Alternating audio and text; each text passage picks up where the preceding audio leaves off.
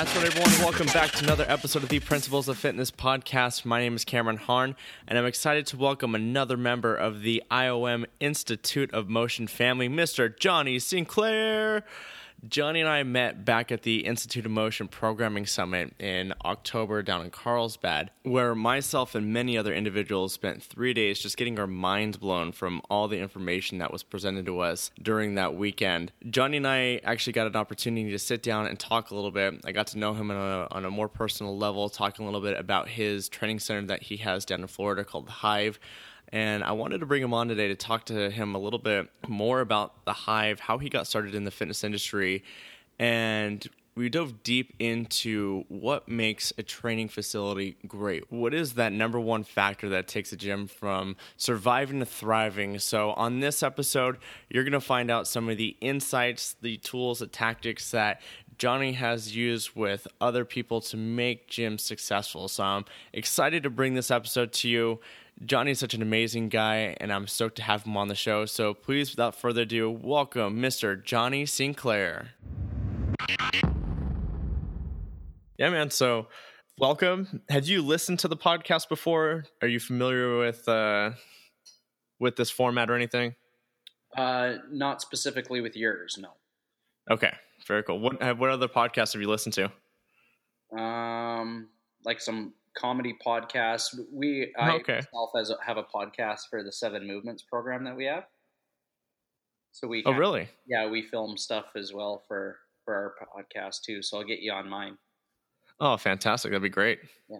Yeah, man. I mean, ultimately, um, just a quick little backstory so familiar. Uh, I started this because I want to help fitness professionals realize that this is a great career and that they can be very successful. So I want to have people on that are kind of like the authorities that nobody's really talking about. So the people that are just crushing it in the industry, but either they haven't heard of them or just like they're just they're just constantly grinding and doing what they're doing to be successful or to be at the top. And for me, I was trying to get out of the fitness industry when I started. I had parents and other people who told me that this wasn't, this couldn't be a career that you can't have a pension or have 401k being a personal trainer that you need to go into a real job. And I, I, hated that. I hate when people tell me that what i do isn't a real job. And i want to break that and show everybody that yes this is a legitimate career when you treat it like a business because i treated my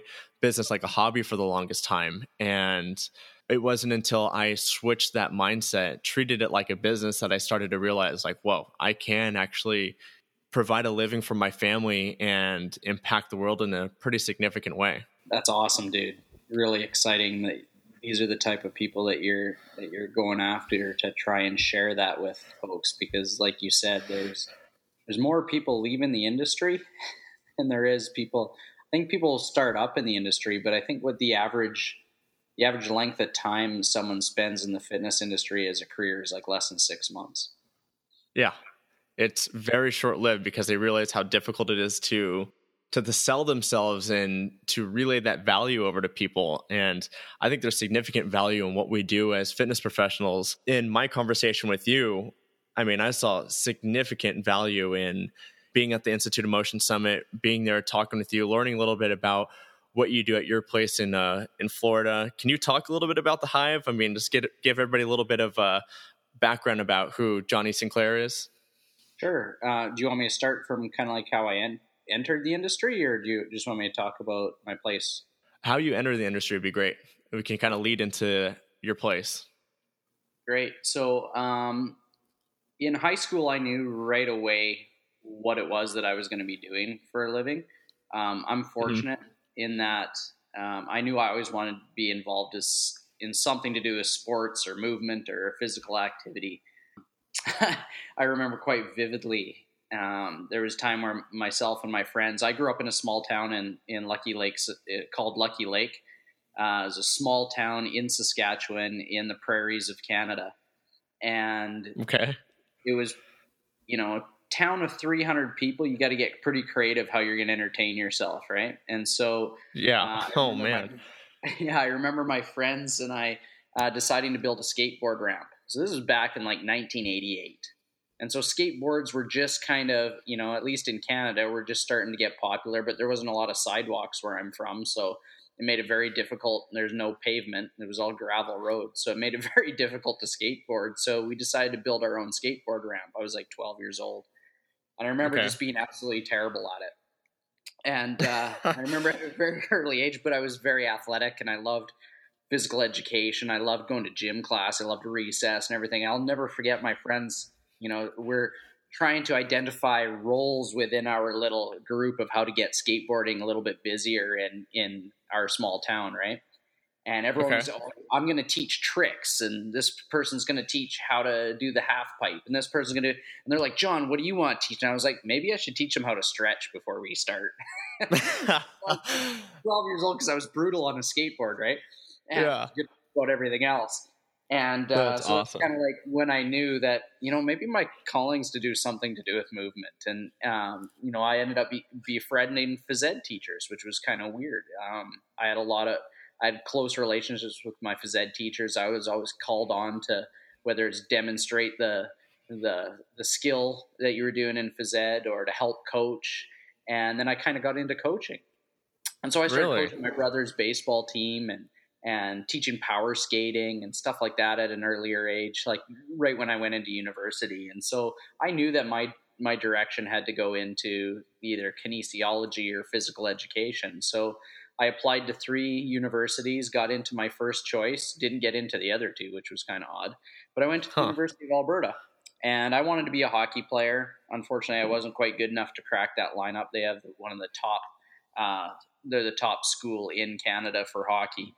And um, so, you know, after a couple years of playing junior hockey in Edmonton, I decided, you know what, I'm gonna I'm gonna hang up the skates and and maybe get into athletic therapy, which is what I was studying in university. And so I started getting involved with the varsity teams and with some uh, other junior A hockey teams, and it eventually led me to working as the athletic trainer slash uh, strength and conditioning coach for a junior A hockey team in the town called Fort Saskatchewan in Alberta, in Canada. That's and, awesome. Um, that led me to starting to work at a at the local gym that was there, and the lady that was was the owner was like, maybe you could just run this for me. And so that was my first opportunity at like running an operation and not really knowing what I'm doing and and no uh, prior experience I mean, to that. Yeah, no, I was you know I was worked in like the university gym here and there, but mostly okay. and you know working with hockey teams, which was something I knew quite well uh, to going into a gym facility. And I did that for about a year and a half. And then a new coach came in and wanted to bring on his new athletic trainer. So I was like, well, driving back and forth, going to this little old gym out of town, and I saw an ad in the paper. Um, it was about the size of a thumbnail. And it was like, World Health is coming to Edmonton from Calgary, personal trainers needed. So I said to my wife, hey, it's only a couple blocks from where we're staying um, at the time, we were just boyfriend girlfriend, weren't engaged or anything yet. I'm like, maybe okay. we'll check this place out. And so, long story, sh- even longer, I went in, went in, met this guy. His name was Jeff Thirsk. He uh, was the general manager of the facility. He had recently been working at another club chain in Edmonton. He said, "Yeah, man, you're the first guy that's walked through the doors. Would you want to work as a personal trainer here? Start by just bringing some clients in, and we'll we'll see what happens. I said, well, how's your program work? He goes, we don't even know. We don't have one yet. and so fast forward uh, almost, I think 12 years I was with them and we developed their, oh, wow. their program into a very legitimate, uh, you know, make, making millions of dollars in personal training revenue just out of our, out of our facility. There was 26 in the, in the entire club chain. I was the first one hired in Edmonton. And then I became, um, through the ranks from personal trainer to head personal trainer to fitness manager to fitness director to director of of education and performance. And and the next thing you know I get uh, I kept going and doing my continuing education myself. So they because of my position they kind of flew me all over the place. I'd go to conferences learn what everybody else is doing come back create some curriculum teach back to the we had like 3 or 400 personal trainers spread out between two cities and I would just kind of go back and forth, have my own personal training clients, and then train or educate some of the other coaches of what I've learned, and this is how I've put it into practice. We built a really nice curriculum and and some really good business systems in that company, and uh, I became involved with um, the company PTA Global. I became one of the first faculty for that organization, which certifies personal trainers. That was in around 2009, I believe. Mm-hmm. And um, so by this time, I'd already been in the industry for about 10 years. Um, and then got some more education, and uh, PTA Global kind of uh, continued to do what they were doing great. And then Michol Dalcourt, who is the founder of Kyo, of IOM, he was also the found one of the co-founders of PTA Global, and we got involved in um, starting a company called the Institute of Motion. And so that's where we were kind of the sciency, goofy, uh, brainy types that wanted to really explore uh, the human body and what it, how it functions, and and how the body's completely integrated. And so we kind of went down that path. And uh, in the so we started that in I believe 2011, and then I was still doing a little bit of work for PTA Global at the time as a uh, consultant and faculty member. And then in 2013, I got recruited to become the fitness director for Midtown Athletic Club in Florida. Okay. So the wife and I decided, well, let's pack everything up and move to Florida because who doesn't want to live to Florida when you're living in Edmonton, Alberta, Canada, where you're freezing your butt off.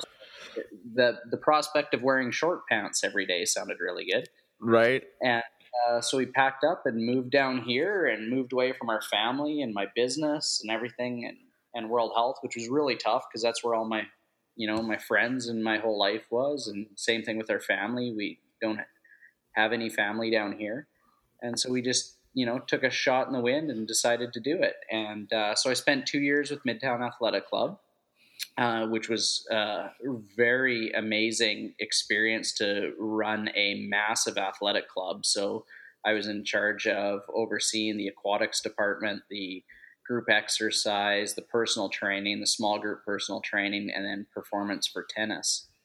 And uh, yeah, that was pretty amazing experience to get to do that. But I had kind of fallen out of love with um, uh, the whole idea of working for a corporate entity. Oh man, sorry so, about that, man.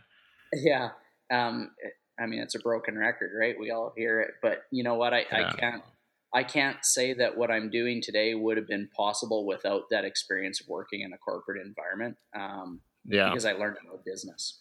And so, in learning about business, really helped me understand how to operate not only as a owner of a facility now, uh, because when I left Midtown, I was like, okay, well, now what are we going to do? And you know, it was panic time because my visa was attached to Midtown Athletic Club.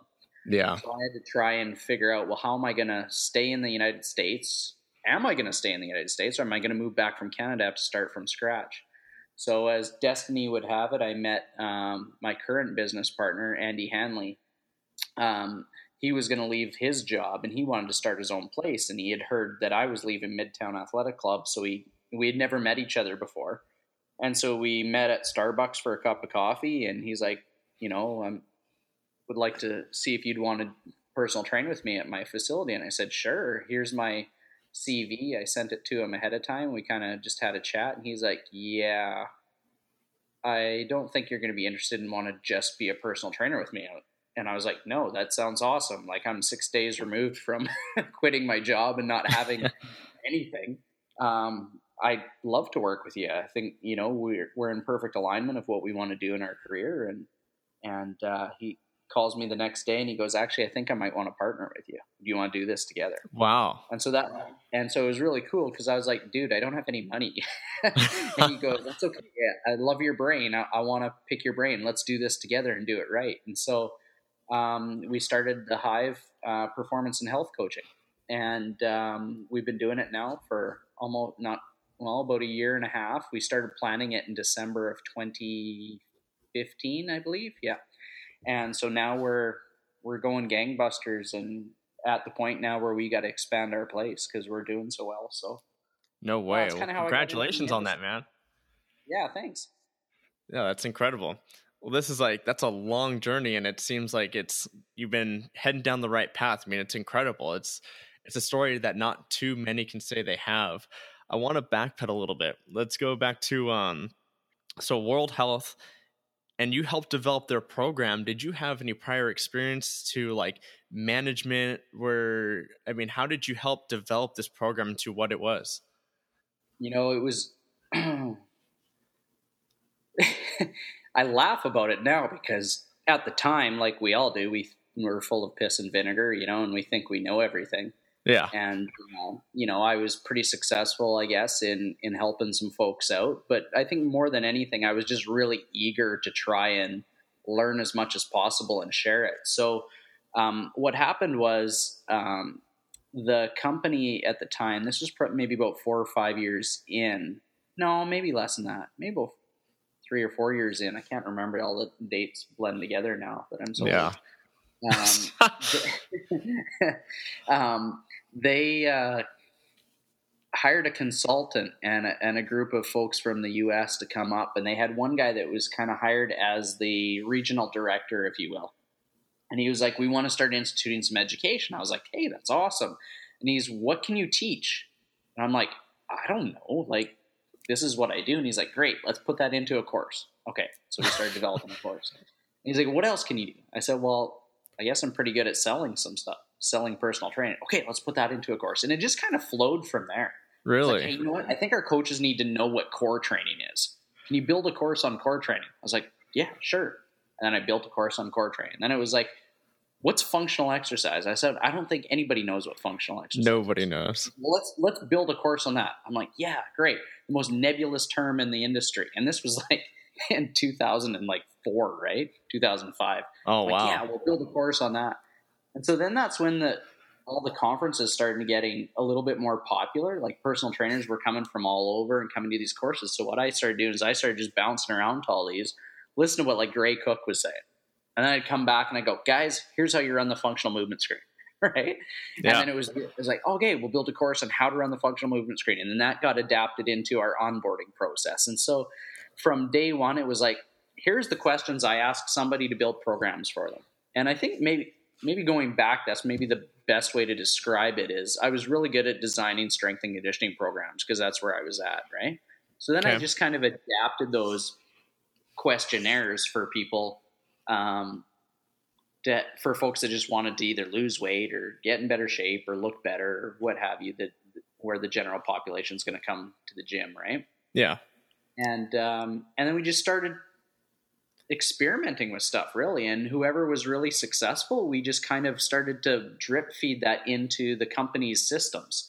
And then it onboarding changed. And then point of sale personal training came around where we started teaching how to sell personal training when someone walks right through the front door. So we had a really amazing system at world health where i think it was probably 2004 or 2005 we started maybe doing it and we were selling 40% of people walking through the doors were buying personal training. Wow, so, that's amazing. You know, I give I give such an amazing credit to to those guys at World Health that really championed the idea of point of sale personal training because that took our business to a whole other level where now we could start feeding new trainers that were coming in. Okay. And we got to the point where we got so efficient that, you know, some of the guys that were involved, we had to build positions just for those guys to just they would go see a fitness consultant for the membership and then go see a um, um, we called them head trainer. So the head trainer would now sell the personal training and then then they would come to us coaches and then you know and it was just this really fluid system that we really kind of just stumbled upon and just kind of saw what other people in the industry were doing and baked it into our systems and and it became very very successful.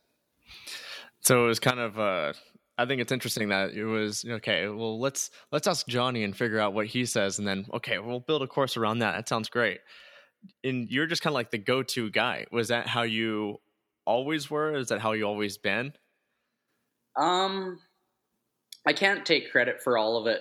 Obviously, at World Health, I mean, there was 26 clubs there, and there were lots of great leaders, like great managers that had been around for a long time. And I think what we did as a group, I remember you know, us fitness managers at the time, we uh, we all kind of worked together as a team, even though we were in different clubs in different cities. We were always striving to try and do something you know, a little bit better for our clubs. And that was because we had great we had great owners and we had great general managers and we had great fitness managers and we all really worked together. I, I remember us, you know, they would bring us all into one room and uh, we spent two days stuck in one room really trying to hammer out what our mission vision and core values were you know and so to have a no way like that was really cool to be part of a corporate culture and then for us to make a positive impact on what's the direction of this company going and where how are we going to do that was I part of that leadership group? Yeah, I was. And was I kind of the one labeled as the education guy? Yeah, I was. But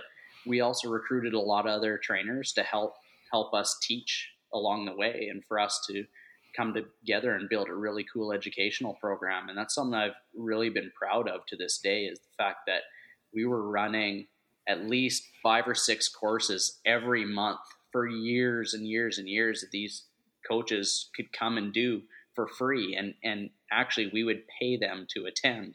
So it was pretty special how it grew over this time. I think i was i've always kind of been a bit of a leader in that i want to be the first first one in line yeah. it's kind of that way with sports you know like it's time to do ground ball practice. I was the first one up. You know it's time to do hitting practice. I'm the first one up. Um, it was just something i would always jump in with both feet and hope that i could swim afterwards so. So i feel like a lot of clubs they try to emulate this this uh like you know we're a team attitude but they f- they fail miserably at it honestly. I mean they there's some type of chemistry there's something that's missing do you know what it is that made you guys so successful? Was it just the the willingness to see the greater picture for the club and know that if the club does well we're going to do well? Like what is it what's that secret sauce that helped everybody out? I think um because I came in with myself and the general manager, then when we started out together, um, it was it was a close family, um, and I think that's maybe the key point is that because we started something from scratch, we took ownership of it. Okay. Whereas being kind of baked in over time, you know, it, it's harder to sell the concept of a grand vision when you're coming into it, and I experienced that at Midtown Athletic Club I was told this is the vision, this is where we're going to go. But because I wasn't part of the original group of it, it didn't feel as family like as it did with World Health. And I think with what we created at World Health, it was something we could all buy into because even people coming in knew that, well, John and Jeff have been here since the start, you know, yeah. and and then when we brought in some of our other big players that are still there today, um, my good friend Ricky Tran is is a GM in the company now, and you know, and my other good friend Curtis Howden, he's also in the company still too. And these guys have created that culture because they knew that hey, these guys were around from the get go. These guys are the leaders in the company, right? And that really comes from the trickle down from the ownership. You know, I mean, how many of the trainers in Coral Gables have a personal relationship with with the owner of Equinox, right? yeah. Well, it's zero. Whereas for us, it was a small enough group out of 26 clubs, but your top performers, they also brought us down to Mexico to party with them, right? Oh, so that's cool. Year, you had a yearly um, contest of, of sales proficiency and, and good service that if you were in the top of the company, then we're all going and partying in Mexico together, you know? And so I won that five years in a row. So how cool is that that you can be in a pool at a swim up bar hanging out with your owner because it's like family And so I think that was the the key for our success was that we were such a, a close knit group that um, that's what that's what helped anchor that the whole mindset of teamwork together is that there was no other reason for doing it other than just that to your point if i'm successful and the owners are successful then we're successful and we know our clients are going to be successful right? So then moving over to midtown athletic club in florida you're you're there kind of managing helping out were you trying to bring some of that that family those values over to midtown and did it work? Was there some resistance? How did that flow for you? Yeah um, i think one of the things that i was recruited to do was to come in and help solidify that team. Okay. And you know one of the big things that the guy that brought me in his name is scott scott hobson. He was the uh, also a co-founder of PTA Global. Great guy, brilliant mind. Um, you know, very astute coach. And he's like, John, you got to get in there and you got to bring this team together because they're all over the place.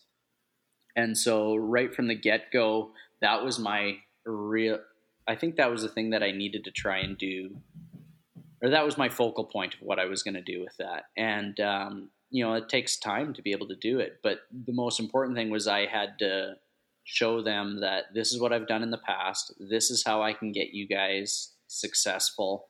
And this is the path that we're going to do it on. And the only way that we can do that is we actually come together as, as a family and spend time together and enjoy one another's company. And, um, and we were pretty successful at that. Um, I gained some lifelong friends uh, from working there. Um, I've got lots of people with great relationships. Um, but being in a bigger corporation and a bigger facility, you've got lots of different people that are moving in different directions, and it's hard to bring that together. But our personal training department and fitness department as, as a whole did really well. We increased our, our revenues by 24% our first year. That's great. Um, our second year, we improved from the previous year, another, I think it was 11 or 12%. And so we did really good as a team. And you only do that because you try to create really great relationships. And what made us very successful as a fitness department was that um, we really loved spending time with one another. And th- there's always going to be an outcast here or there, and and um, that that's where the challenge is. Is always try to bring people in that are going to fit your mold and fit what you what you're striving to do and realize that your job as a manager is to make everybody successful around you, not you try to be the most successful person. And I think that's where where great managers do a great job is put people in a position to be successful and fight like you know like you have no other chance in life unless you fight for the people underneath you. And I think that's something I've always done in sports was if you know if you threatened one of my teammates, you were going to deal with me. And so what I wanted to do was create that environment where no, if you're going to mess with anyone on my team, you're messing with me. And so I wanted to make sure that my team was always satisfied in terms of feeling first and foremost safe and secure, not only in their job, but in their um, to have the opportunity to be successful and w- whatever success meant for them. And so the only way you can really do that is to, to have a relationship with these people and really get to know them and understand what makes them tick and what drives them to want to do this career. Because if we were in it for exercise, we wouldn't be in it. yeah. That's the reality. I mean, we're in this business because of relationships and and whether it's a relationship that you have with your client or your manager or your the co-workers that you have that's really why we do this job is because it's the most personal job you could ever find i believe. So what would you do to help build those relationships to bring people together? Uh, like would you guys go out together? Did you lock each other in a room for two days and just try to figure out what are our core values? What, what's our mission here? Well i think the thing you have to try to find the things that you guys have in in common with one another, right? And so, you know, if you've got a group of people that don't like to party, but you want to take them out party, and that's not really going to work so well. Um, yeah. So the trick is spend a lot of time trying to figure out what makes everybody tick. And so we tried doing that in just weekly meetings.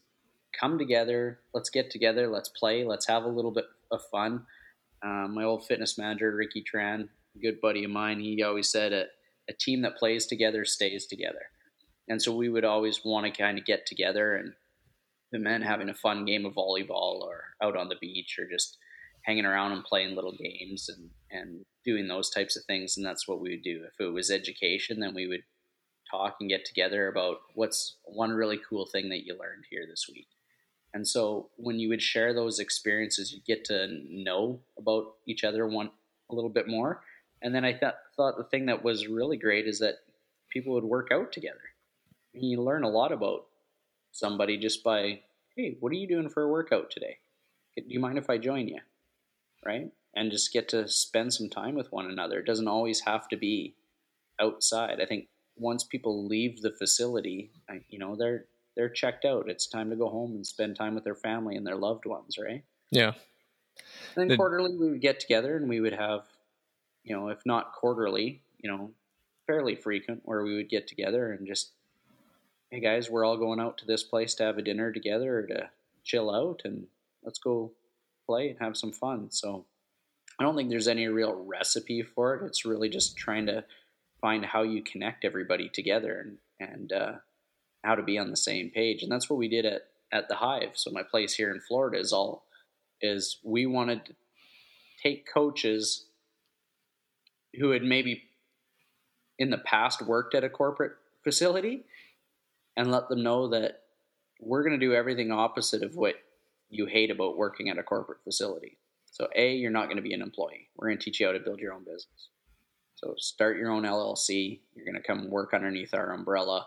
We're going to coach you. We're going to educate you. And we're going to come and we're going to have a lot of fun and just kind of bugger around and, and have a great time coaching young athletes or folks that just want to feel better. And uh, we've created a culture now where the energy is just phenomenal because your performance doesn't impact on my performance. You can work as hard as you want or as little as you want. But every time you come in, you're going to have a great time and we're going to have an awesome time together, right? And so it's been really interesting play, playing a different role um, than playing in the corporate realm where we we have a budget or you have you have to sell this much or you have to do this right in order to hit our team goal which was set down by a regional director which was set down by a cfo or a ceo do you know what i hmm. mean yeah now definitely work as hard as you want and as long as you're paying your rent for for the folks that are coming in to see you hey, i just hope you have a great time and and make sure that you feel that you're getting everything you need from this and that you have a room over your head and know that you always have a home to come to. That's how we treat it is just like one big family. Now, are you selective with the people that you bring into the hive? Because if you know you just welcome anybody in, it can disrupt your your culture and the, what you've worked so hard to create. It's funny how the universe works because we haven't had a single jerk walk through our doors. We've had the most genuine, amazing people walk through the doors and say, "Wow, I, I need a place to house and i don't know if it's you know it's if it's the law of the law of this world or what it is that you know you get consumed with the energy that we have in the in the environment and people are just like yeah this is where i want to be. And so there's no egos you know and that's tough to do in this industry. There's a lot of people that are you know flexing and trying to show that i know more than you. Seriously. Steal my clients and that kind of crap that goes on in the industry that that doesn't exist at our facility. In fact, I remember sharing with you when we met at at the IOM summit that I was like, "Hey, I've got clients taking my clients as we speak." Right? Yeah. So I go away, my clients need to be taken care of. Go go have Andy coach you for a little while. Right? Experience what it's like to coach with him. Because at the end of the day, you're going to want to go away. And then you're going to feel better knowing that your clients are taken care of. And guess what? I'm going to pay you a percentage of of taking that client and I'm going to keep a percentage. So then now you've just paid your own vacation, right?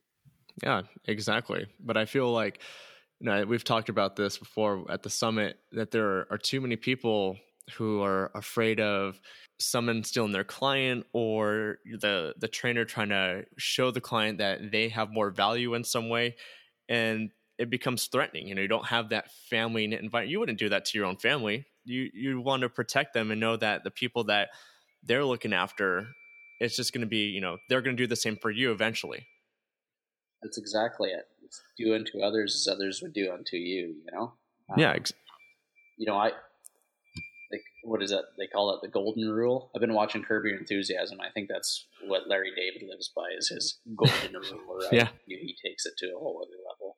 Um, but you know i think it's just you know, if you take care of people around you, they're going to want to take care of you. And it's really that simple. Absolutely. Um, I, I, don't get into the, hey, this is my client. I'm like, you don't have ownership over anybody in this world. Um, the fact that you think you do shows you how naive you are, is that mm-hmm. this is your client. I mean, that doesn't even exist. People have free will to spend their money on anything that they want in, in this country, and they can choose where they want to go. So, all you're doing is you are it's a difference of in service for versus in service of, right? Yeah. And so we are in service of making sure that people feel better when they leave than they did when they came came in. And that's it. It's that simple. Our our tool is exercise, but the business is relationships. And if you can't have a relationship with your coworker that shows that you both have a mutual uh, understanding and respect for one another, that you both want to do what's best for that individual, then you're in the wrong business. Yeah. Have you heard? And I want to touch on this with the uh, the family thing. Have you heard of uh, Simon Sinek in his book Leaders Eat Last? Yeah. yeah so exactly. he talks about that circle of safety, right? And those who are within the circle of safety, they are going to be, you know, protected by everyone inside, and any any outside dangers they can't penetrate it because everybody is so they're on the same page. They're looking after each other, and they know that you know together they will survive, but alone they're just going to fall apart. Yeah, and I think that's maybe why we've been so successful, and you know, of not having somebody that comes through the gates and becomes a cancer to everybody else. I mean, that just wouldn't happen because now our circle is so uh, welded together that they have to work really hard to enter that circle, right? We're gonna we're gonna bring them in.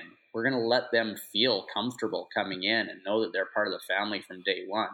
If they don't fit in, they'll weed themselves out, right? Yeah, yeah. And uh, so now, kind of want to transition into you going into PTA Global and presenting, doing these speaking engagements because I believe you're an international presenter also. I mean, you talk all over the place. And we just said before we got on the call that you were in, um, was it Singapore?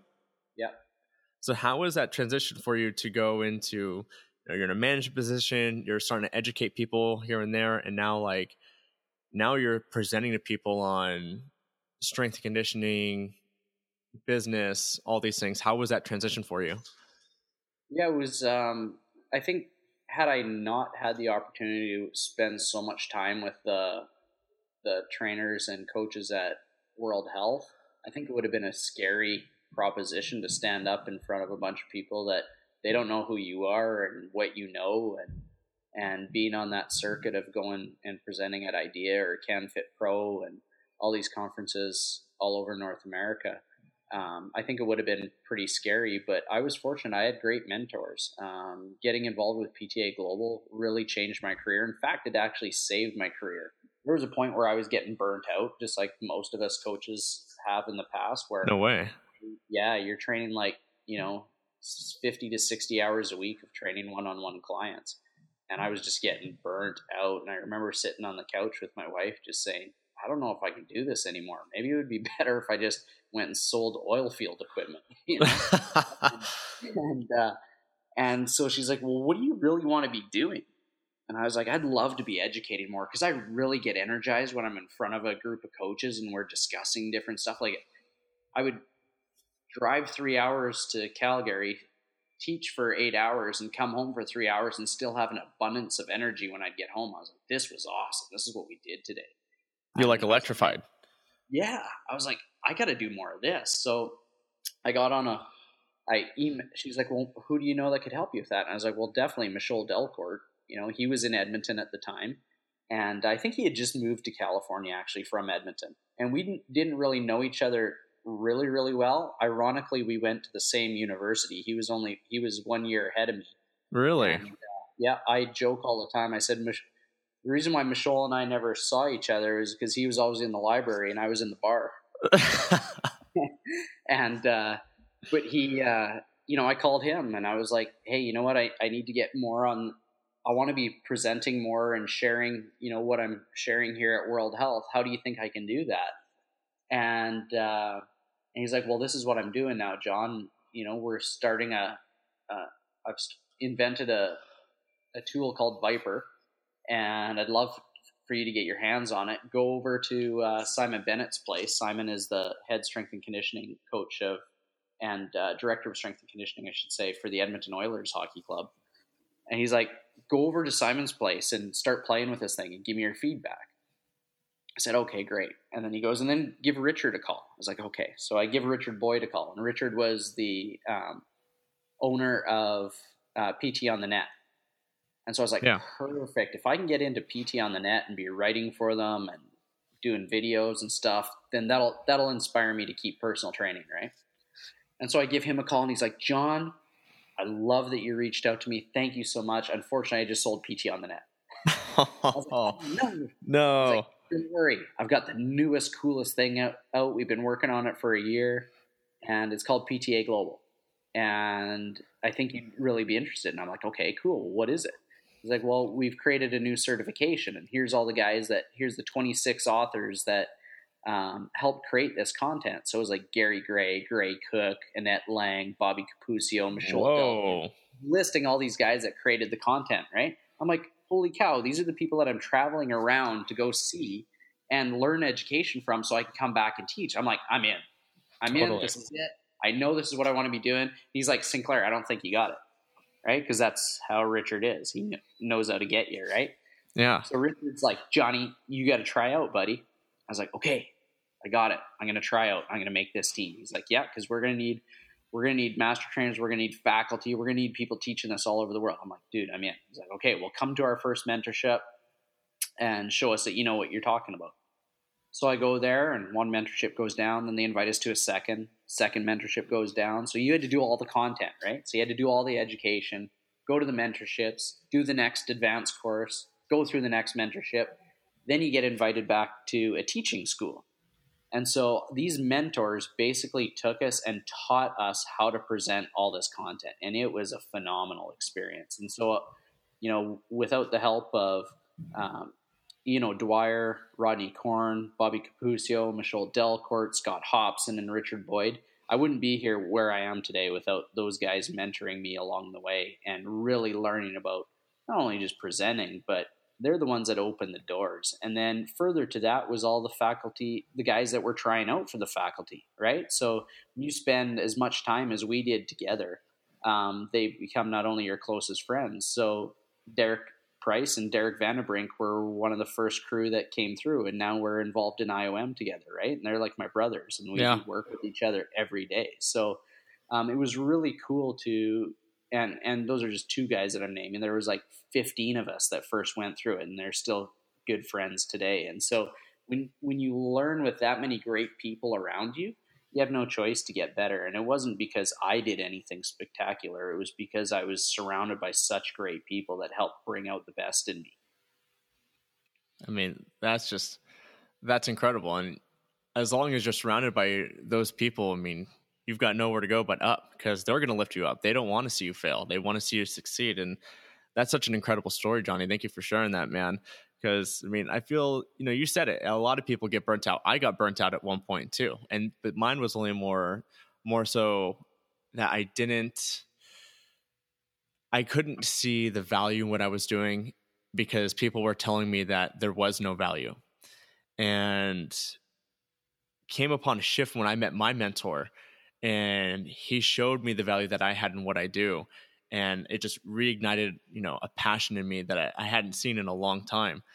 Uh, what are some of the lessons that these mentors taught you? What are some things that kind of stuck out with you and that maybe you still apply today?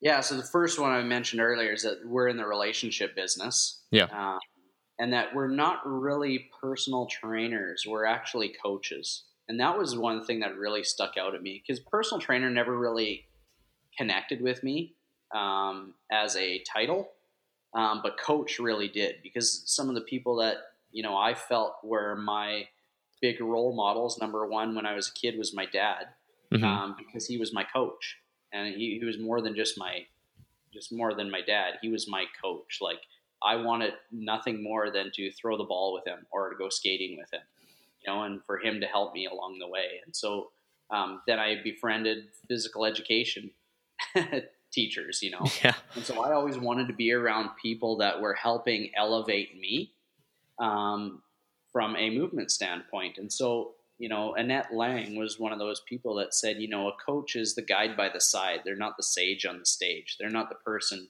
that is out in front. And unfortunately, nowadays, with Instagram and Facebook and all the social media oh. is that you got people trying to become a sage on the stage and give me all these followers. And seriously, for me, I've always been the one that I was like that. There's no question about it. I was very egotistical, and there was a time where I felt, no, just listen to what I'm talking about because I know what I'm talking about. And then I started to, when I went through the PTA Global um, experience, they gave me the the permission to not have to know everything. And what a relief that was because that was the position I was put in in World Health was you're an authority. People are going to come to you with questions. Make sure you give them an answer. If you don't know the answer, find the answer. Yeah. What PTA Global did was they allowed me to have permission to be humble again and to be that person that is always learning. And that was such an important lesson for me to learn is that still to this day, and while some might say, oh, well, look at your resume and look at all the things that you've done, I'm still in pursuit of trying to figure this stuff out because I don't have all any of the answers really. I have some answers, but I still don't really know what it is that I do so well. I, I think I'm just maybe a little bit more intuitive than some folks and and have a lot of experience of doing this. You know, I'm probably encroaching um, oh goodness, maybe 17, 18,000 hours of personal training. Wow, that's so incredible. Done a lot of stuff over these years, and uh, I've made a lot of mistakes, and I'm okay making mistakes because if if I wasn't okay with it, it would have drove me crazy a long time ago. So um, I think those are some of the the main lessons that I've learned: is to be humble, to be authentic. I mean, that's why my my company's name is Authentic Health Coaching um, I think that's the most important thing you can be is authentic, be yourself, and uh, don't try to be something that you're not. Um, stay in your lane. you know, like, yeah. Don't try to do more than what than what you're comfortable doing, and uh, and be happy just knowing that you get to actually change somebody's life one hour at a time. I mean, if you can do that at scale, then now you're really riding a wave of of good positive emotions. And so if you can enhance somebody's health and happiness, I mean, what more could you ask for in this world? Yeah, absolutely. I mean, that that's so well said, Johnny. I want to ask, how did PTA Global give you permission to not have all the answers? Like, can you elaborate on that a little bit more? Um, I went through a little bit of a crisis while I was there, and, and part of it was because um, the manner in which they presented information was not only just authentic, but it was it was in servitude, and they presented the information in a way that um, allowed us to know that you know there's going to be leaders and mentors all around you, and you're going to have peers around you that are going to help build you up. And in order to build you up, you have to almost deconstruct yourself mm-hmm. um, because you have to get rid of all that crap uh, that you've carried around with you for so long. You got to kind of break that down. So I remember having a there was a there was a little lunch break or just a little break that we had in the presenting, and I kind of walked out and I pulled Bobby Cappuccio aside and and uh, he helped me break through a lot of my belief systems on what we were doing and what the what our company was doing at the time and and how I could be an agent of change for them. And so I presented some information. I can't even really remember what I what I asked him or what I said in my statement. And he said something very profound. He was like, "How do you know that's true?" right? because we we live, you know, two inches from our face, which is our own perception of reality, which probably isn't even reality, but you tell yourself it over and over and over again, and next thing you know, it's true and or your truth, which isn't actually truth at all. Mm-hmm. And so I, st- when he said that, it was like, oh, what a relief off my shoulders. I'm like, I don't know if that's true. Yeah, that's just my perception of it, right? And totally. that, like that, it changed everything for me. I was like, I got to start looking at things through a completely different lens. And once I started doing that, then that made me realize that, you know what, this this whole thing that we've put together is a bit of a facade in this industry, and maybe we need to deconstruct it and look at this from a different perspective. And that perspective better be our clients. because we had always looked at strength and conditioning from the coach's perspective, right? Yeah. Not from the behavior and the communication, from habits that need to change for people, from what their lifestyle is actually like and why that's so important to them, and understanding how, more the psychology of it, right? And so once I, I guess, gave myself permission to look at the world through a different lens, then everything kind of changed for me in terms of how I was going to continue in this industry. And I got to say, that's what's so incredible about the Institute of Motion. And when Ryan Glatt uh, kind of exposed it to me, one through observing the mentorships, two through the IOM app, it, it, completely shifted my focus. It, you know, a lot of these certifications that you go to, it's all about how can you add more value to what you do. But when I was diving into the IOM app, I'm like, holy smokes, these guys are all about you know health coaching but you guys focus so heavily on the client and actively listening to what the client is trying to tell you and how to cater to their needs based on the intake forms that you get from them yeah exactly and i think where we made the biggest mistake is we thought about exercise first and not through the person that's sitting in front of you and from a health coaching perspective it's less about exercise and more about physical activity and trying to get people to fall in love with activity again. And the only way you can do that is you have to create an opportunity for people to actually love movement.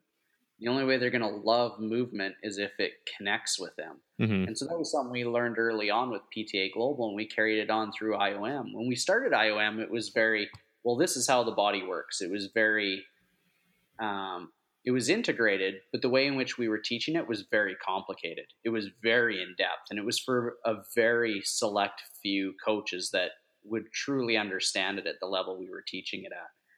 And then it, you, but we needed to do that because we needed to give ourselves permission for people to go, ooh, who is IOM and what is it that they're that they do and what is it that they're talking about? You had to establish some credibility. You betcha.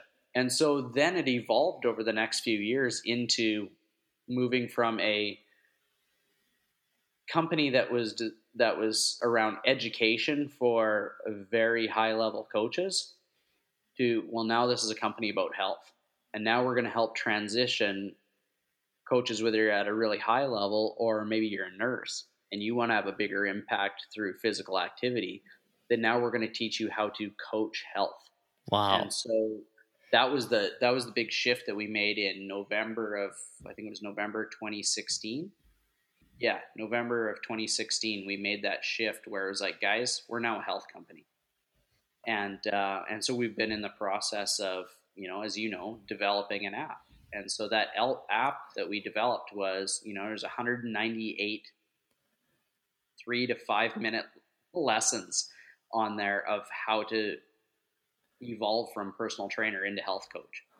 And um, that's what's been really kind of cool is again having to look at the world through a different lens, and then even how to look at education through a different lens, and that human beings they self-organize when they learn. So why are we asking them to buy a textbook and read a text, sit down and read a textbook, and then at the end hope that you grasp that information? Mm-hmm. Instead, we're going to give it to you in bite-sized five-minute little segments let you digest it, go apply it, and then come back and we'll give you a little bit more. And uh, so that was our whole process in developing the idea behind our health coaching app is to deliver education in a way that's authentic and in a way that is actually um, fundamental to how biology works. Yeah, and it's brilliant. I mean, it, it is so efficient. I mean, my wife will tell you because I got, I mean, for a week or two, I was just on fire when I really started diving into the app. I mean, I was going crazy. I'm like, oh my gosh, you can't believe what I learned. And it's so helpful and like informative. It just, it, I mean, it shatters what everybody else is doing right now. Nobody else can even compete with what IOM is doing in as far as just like providing information to people that it's a lot more digestible and practical for people to to handle. I think that's what where we made a failure of early in all our careers as educators and as personal trainers is that this stuff's really complicated. Like being a coach is not an easy job. Being a personal trainer is definitely not an easy job. And understanding the human body is probably the single most, almost near impossible thing to truly comprehend because we still haven't figured it out. It's the most amazing entity on this planet, and yet we're still just, I think, hitting the tip of the iceberg as to what we can learn about the human body. So if we are 20 years in the making of trying to understand this information, and then we have to deliver that to somebody that is it maybe an accountant who doesn't do sciences and doesn't geek out on it like we do, how are we ever going to make it stick for them, right? You yeah. can't come at them with that level of of knowledge and expect for them to understand it. So our job is to make it make sense in a way that's meaningful to them and that was our that was our whole design and is to not only to just do this for coaches but now to do this for the world like our goal is to deliver this on at scale for an entire government how are they going to distribute this information to their citizens so that they can have a healthy happy population wow incredible man IOM's doing some huge things, and I'm I'm happy to be moving alongside you guys. This is so cool. Well, we need lots of soldiers with us because the only way we can make this happen is to get lots of folks behind us, n- not help push our agenda, but to move the human race to look at this from the perspective of guys we didn't, haven't done a very good job in the last 50 years if we want to leave a pretty good legacy behind of health and happiness, we got to shift what we're doing right now. And the only way that we can do that is through education and through, uh, I think, moving uh, from a practical standpoint, finding solutions that are a lot easier for people to get a hold of, right? Because what we've done in the past, our whole, hey, go to the gym and work out for three hours, you know, every week. And hopefully you're going to not have heart disease down the road. Well, we know that that's just not true. Yeah. We can teach you to be move more frequently throughout the day in a from a physical activity standpoint, not a structured exercise standpoint, then you've got a chance at living a long, successful, fun life. And research is supporting that, that the all cause mortality of doing structured exercise does not move your dial on health, and in fact, it does not prevent some of these all cause all cause mortalities like cardiovascular disease, type two diabetes, um, coronary heart disease, um, cancer, all these horrific things that are some of the leading causes of, of our death are not satisfied by going to the gym.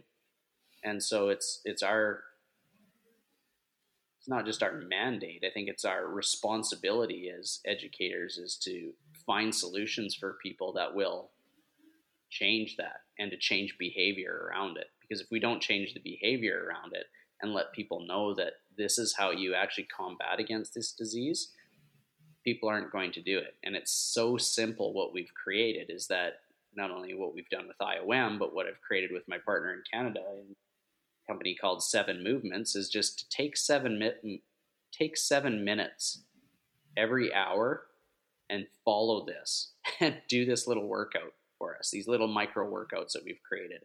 You've got a headache. Here's seven minutes. Do this. Follow along with me. I'm going to coach you how to get rid of your headache in seven minutes with wow. these seven movements. And those are the types of solutions we need to create with people because by asking them to go to the gym is not going to change their behavior. No. And that's where I've had to make this massive shift. And it's weird because here I am, a gym or training studio owner, actually telling you that coming three days a week is not going to solve your life's problems. No, definitely. Because, I mean, and it's hard for people to go to the gym in the first place. But if you can equip them with the tools necessary to either fix a headache, do some things to help with chronic aches and pains, that's more impactful than just telling them go to the gym and do some cardio or lift a couple weights or something like that it's just it's not as effective and it doesn't empower them to improve where they are currently in their health yeah and i think if, if you start from the perspective of let's improve your health then the fitness stuff is going to be something that they get rewarded with down the road. And I'm not saying by just being more physically active, you're going to be a lot more fit. I'm not saying that. I'm saying that you now probably have the capacity to want to go to the gym and try some of this stuff. Yeah. Because most often people are scared to death of going to the gym. No, it's true. The prospect of it, they don't know what they're doing, so they're like, I mean, I couldn't imagine going and trying something that I've never done and try to have to walk through those doors and hopefully feel proficient enough at it that people aren't going to look at me. Right? It's, and I mean, it's a daunting task. It's ridiculous. I'm trying to think of something right now um, that I've never done before that would make me feel confident just walking through those doors and going and doing it. You know, like, hey, John, you just entered a bowling tournament awesome. I've bowled like six times in my life. Or skateboarding. Oh you go to a skate park and let's go. go skate. Yeah, let's go to the skate. That's a really good one because that would scare the ever living you. let's uh, just start shredding on the pavement. Dude, I'm right there with you, Johnny. I am awful at skateboarding, but I know what you're saying.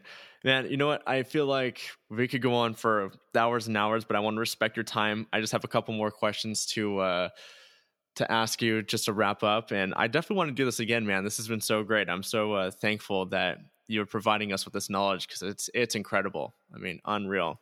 Yeah, I'd love to do it again. Thank you so much for giving me the opportunity to, to chat with you. I mean, this is the stuff that I think we need to let other coaches know that we've been there. We know what they're experiencing, we know what they're feeling, but guess what? There's solutions to how you're feeling. And if you're thinking about leaving the industry, don't connect with some other people that have been in your shoes that can help mentor you through this process because both you and I have have gone through that process and we've come out the other side uh, enormously successful and happy doing what we get to do every day. I mean, are you kidding me? I get to live in short pants and play in my pajamas all day long, and people are handing me cash for it. It's awesome. It's awesome, man. It's absolutely incredible.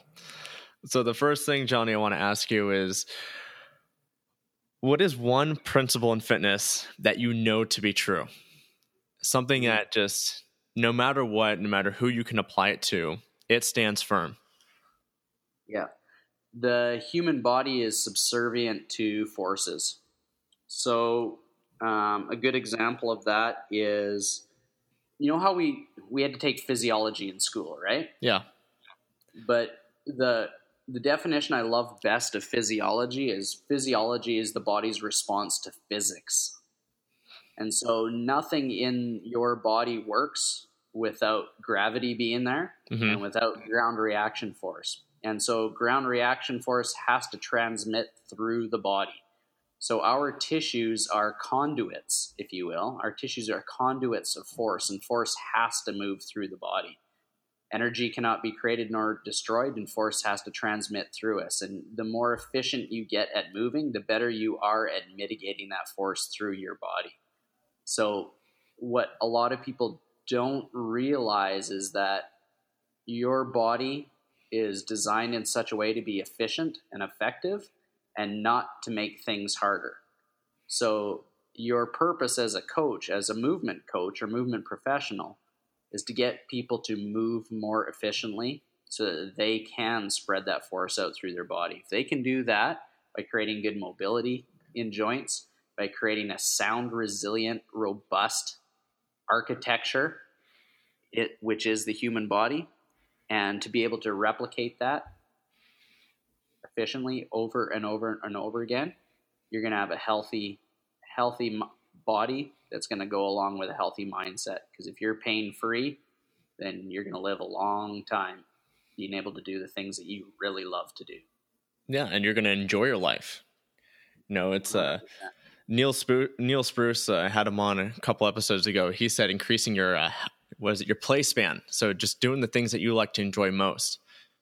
I absolutely love that because if you if you have the ability to do what you love doing and you're enjoying that, then you, you're going to want to keep moving. But unfortunately, pain comes from our brain and it tells us signals that there's danger going on. And nine times out of 10, it's because you got something that isn't moving well. Yep. And you have your body's become inefficient at spreading force through the body. And so when I'm doing athletic therapy for people and when I'm doing uh, movement therapy for people, it all comes down to being able to get that force to move back through that person. And uh, so that's what I know to be true because every time someone says, I've got pain here and I can make it disappear in five or 10 minutes, it's because we've provided the environment to create safety for them. And, uh, and we've created some purposeful movement that allows force to move back through them. And so that's what's kind of cool about what I get to do every day is folks get to come in and say, this really bothers me. And then by the time they leave, it doesn't bother them anymore. So that's what I know to be true. And amen to that, Johnny.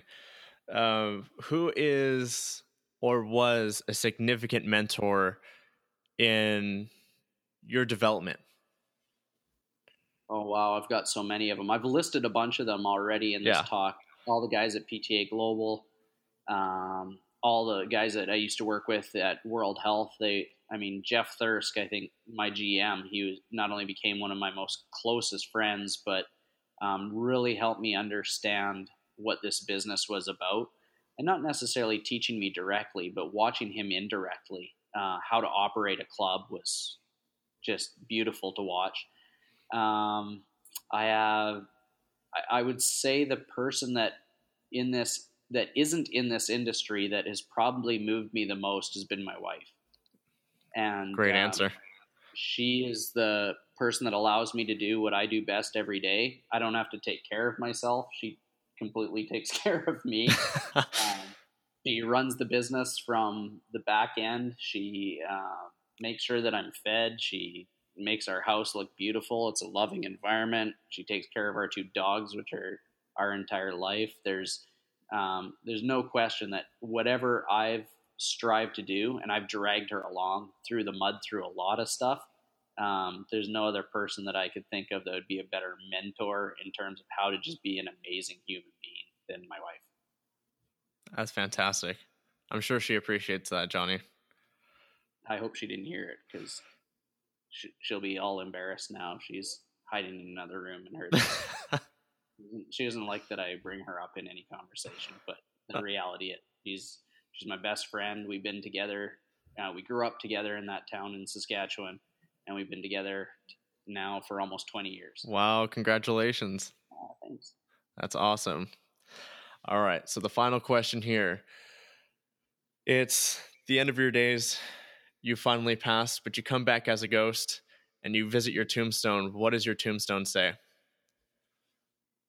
Wow, that's crazy. Um, it would probably have some sort of really weird music lyric to it or something like that. Like it would, pro- I'd probably have to steal something because I'm not very original.